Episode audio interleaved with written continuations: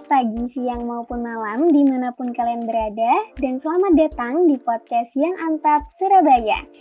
Jadi ini tuh episode perdana atau pertama banget banget banget dari podcast Yang Antap Surabaya dan aku seneng banget bisa jadi host dari podcast pertama kali ini. Jadi kenalin dulu sebelumnya aku Salwa Puja, bisa dipanggil Salwa aja dari Staff Marketing Communication Yang Antap Surabaya.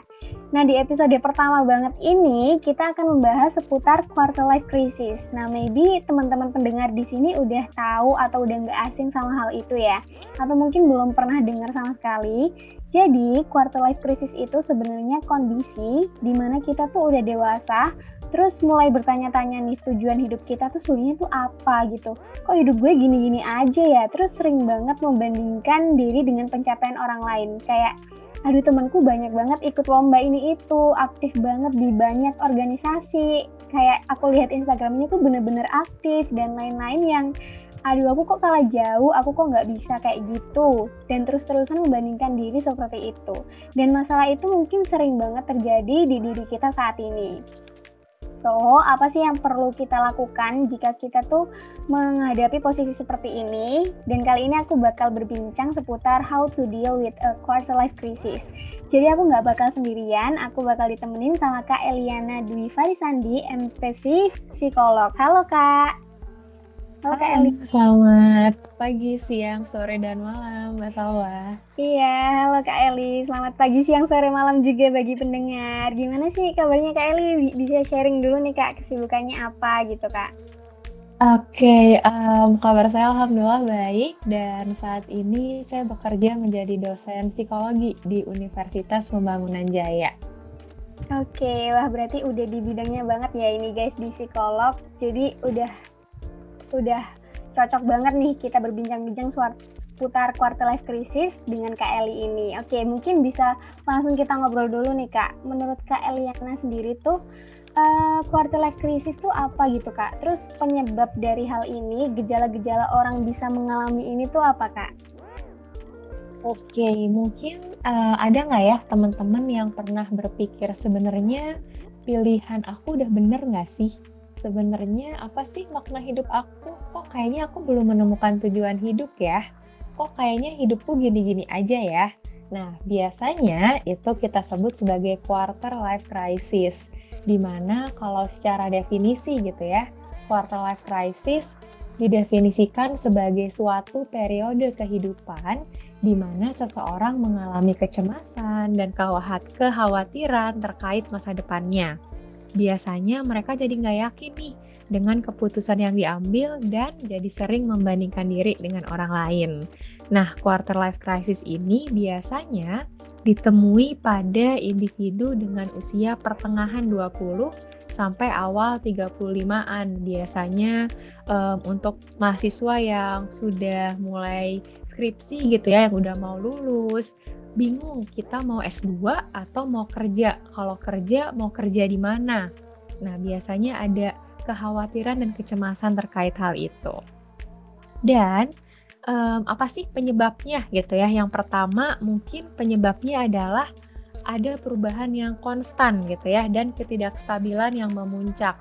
Kalau misalkan dulu masih kuliah, mungkin masih dibiayai secara finansial sama orang tua tapi ketika sudah lulus kuliah, kita mau independen, mau mandiri, tapi masih struggle. Lalu juga tuntutan dari lingkungan dan atau orang tua.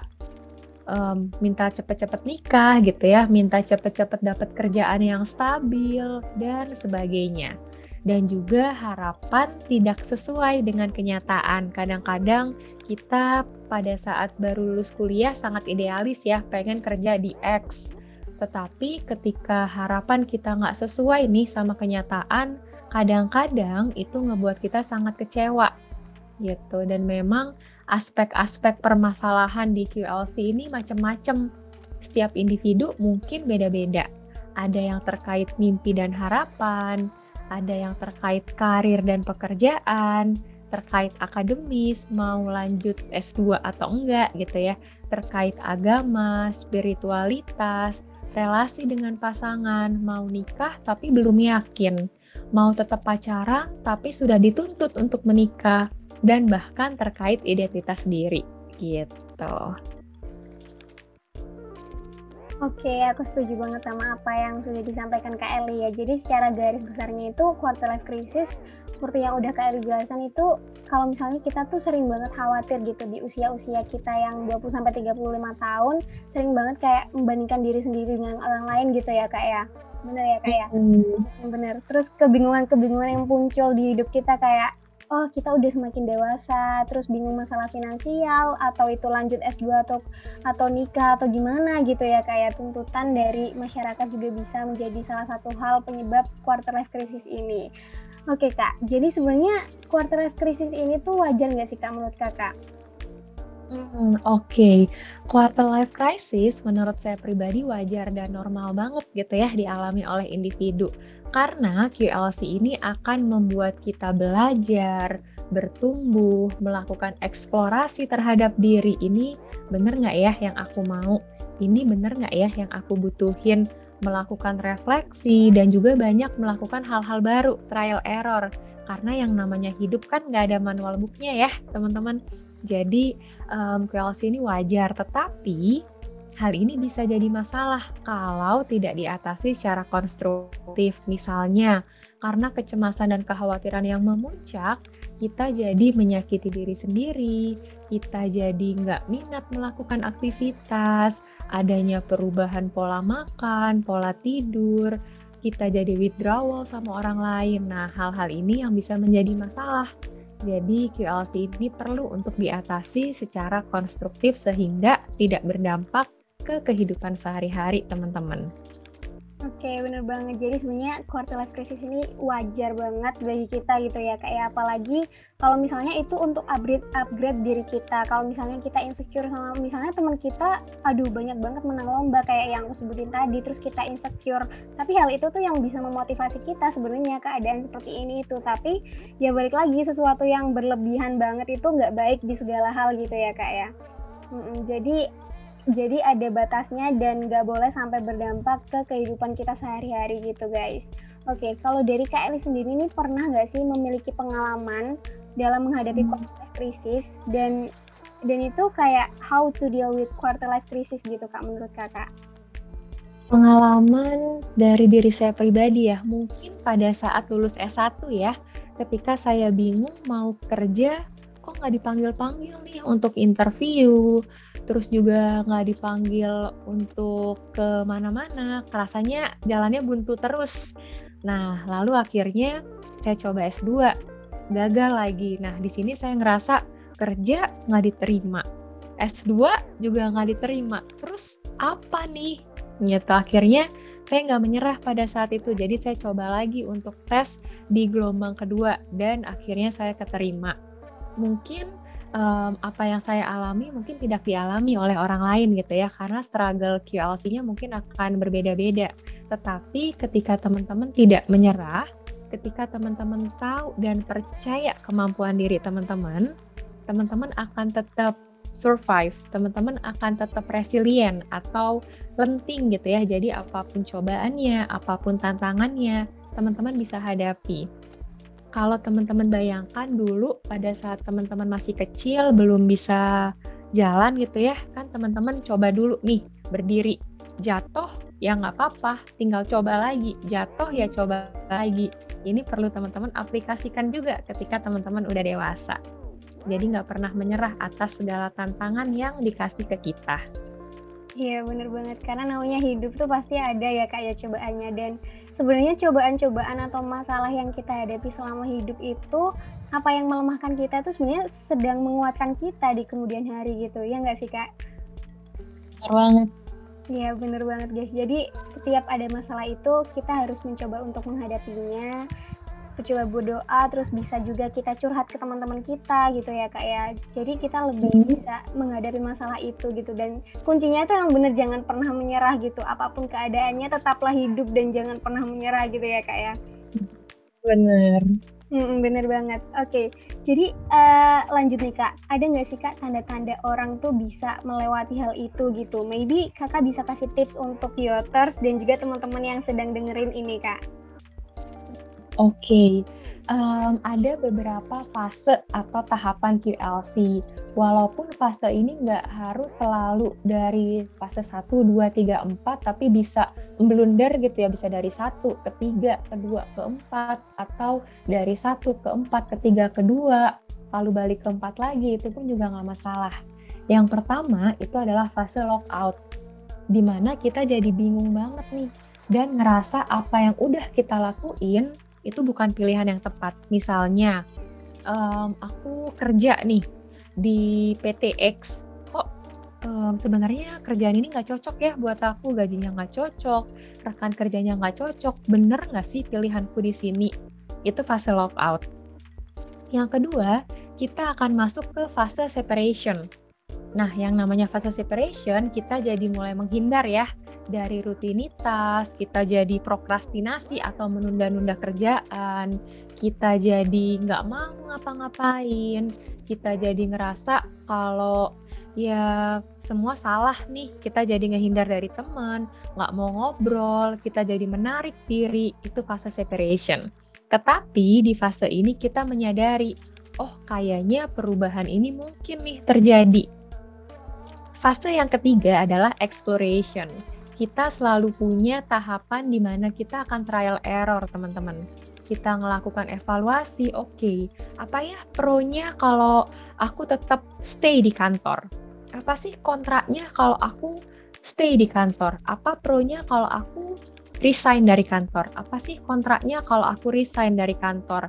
Jadi kita mulai evaluasi, mulai refleksi gitu ya, menimbang-nimbang mana sih pilihan yang paling cocok buat aku. Baru yang terakhir, kita masuk ke fase rebuilding and developing new commitment. Kita sudah tahu tujuan kita, kita sudah tahu makna hidup kita di saat ini. Makna hidup bisa beda-beda. Hari ini makna hidup saya A, besok makna hidup saya B, itu pun nggak apa-apa. Tapi seenggaknya sudah ada long term goals atau bahkan short term goals aja itu pun juga nggak masalah. Nah, ini adalah beberapa fase yang mungkin perlu dilalui oleh seseorang yang saat ini mengalami QLC. Nggak mudah, memang. Berat, mm -mm, tentu aja. Tetapi kalau teman-teman nggak nyerah, kalau teman-teman mau melewati tahapan ini, teman-teman akan melihat bagaimana teman-teman sudah berjuang, bagaimana teman-teman sudah berproses dan bertumbuh sejauh ini sampai ada di titik ini. Oke, bener banget. Jadi ada beberapa fase atau tahapan gitu ya kayak ya, untuk seseorang kita dealing sama quarter life crisis ini nggak bisa langsung gitu aja ya karena semuanya tuh nggak bisa instan gitu. Kita harus menghadapinya dengan beberapa fase itu tadi yang sudah kakak sebutin ada lockout, separation, exploration, sama developing dan sebenarnya nanti itu di masa depan kita bakalan ngelihat gitu. Di masa lalu kita tuh udah ngelakuin apa aja. Oh kita udah berjuang sedemikian rupa di masa lalu sampai kita bisa jadi yang sekarang ini gitu ya kayak Hmm, bener banget. Jadi jangan pernah berhenti untuk berjuang dan juga trial and error seperti yang Kak Eli bilang tadi, mencoba untuk gagal karena gak, gak mungkin kita tuh bisa langsung sukses gitu. Kita harus menghadapi kegagalan dulu, masalah-masalah dulu untuk bisa sukses gitu ya Kak ya. Oke, mungkin um, saya mau jelaskan sedikit tentang tips-tips yang bisa diaplikasikan gitu ya dalam kehidupan sehari-hari teman-teman ya. Iya bener banget nih Kak, tips dari Kak Eli sendiri nih Kak. Oke, yang pertama adalah be present. Mungkin teman-teman sudah banyak banget ya yang dengar tentang mindfulness. Kadang-kadang pikiran kita itu terlalu sibuk untuk menyesali masa lalu atau sibuk mengkhawatirkan masa depan. Tapi teman-teman nggak sadar kalau teman-teman hanya hidup di saat ini. Kita nggak bisa ngubah masa lalu, teman-teman. Kita juga nggak bisa memprediksikan masa depan akan seperti apa. Jadi, yuk fokus ke saat ini. Apa sih yang bisa teman-teman lakukan, yang bisa teman-teman usahakan di saat ini? Itu yang pertama. Yang kedua, berhenti membandingkan diri dengan orang lain. Kita dan orang lain itu berbeda. Privilege-nya beda, kemampuannya beda, skills-nya beda, pengetahuannya beda, background keluarganya beda, semuanya beda. Jadi, kalau teman-teman membandingkan diri dengan orang lain, nggak apple to apple. Yang ada, teman-teman ngerasa nggak pernah cukup. teman-teman selalu ngerasa, ah apalah aku remah rengginang, kok dia bisa ya A, B, C, D, padahal aku enggak. Karena start line-nya pun juga berbeda. Jadi fokuslah pada diri sendiri, dan kalaupun mau membandingkan, bandingkan dengan diri teman-teman yang dulu. Dan teman-teman akan tahu kalau teman-teman udah berproses sejauh ini. Yang ketiga, teman-teman bisa kasih diri ini waktu untuk tahu sebenarnya apa sih yang teman-teman butuhin. Kalau teman-teman suka sama orang, teman-teman kan pasti nanya ya, dia sukanya apa, makanan favoritnya apa, warna favoritnya apa. Teman-teman mau cari tahu ke dia tentang dia apa pun itu. Tapi kapan terakhir kali teman-teman tanya ke diri teman-teman sendiri, maunya teman-teman tuh apa? Pasti jarang banget kan ya. Jadi yuk mulai kasih waktu ke diri sendiri untuk nyadarin apa sih yang aku butuhin, apa sih yang aku pengenin gitu. Dan memang teman-teman juga perlu eksplorasi ya, apa sih skill-skill yang pengen teman-teman pelajari, pengetahuan yang teman-teman pengen kuasain. Jangan takut untuk coba. Kalau teman-teman nggak nyoba, memang peluang keberhasilannya nol, peluang kegagalannya juga nol. Tetapi kalau teman-teman mau mencoba, memang peluang kegagalannya juga semakin tinggi. Tapi peluang keberhasilannya pun juga semakin tinggi. Dan jangan lupa mengapresiasi diri karena teman-teman telah berjuang sekeras ini, teman-teman telah bertahan sejauh ini dan itu hebat banget gitu.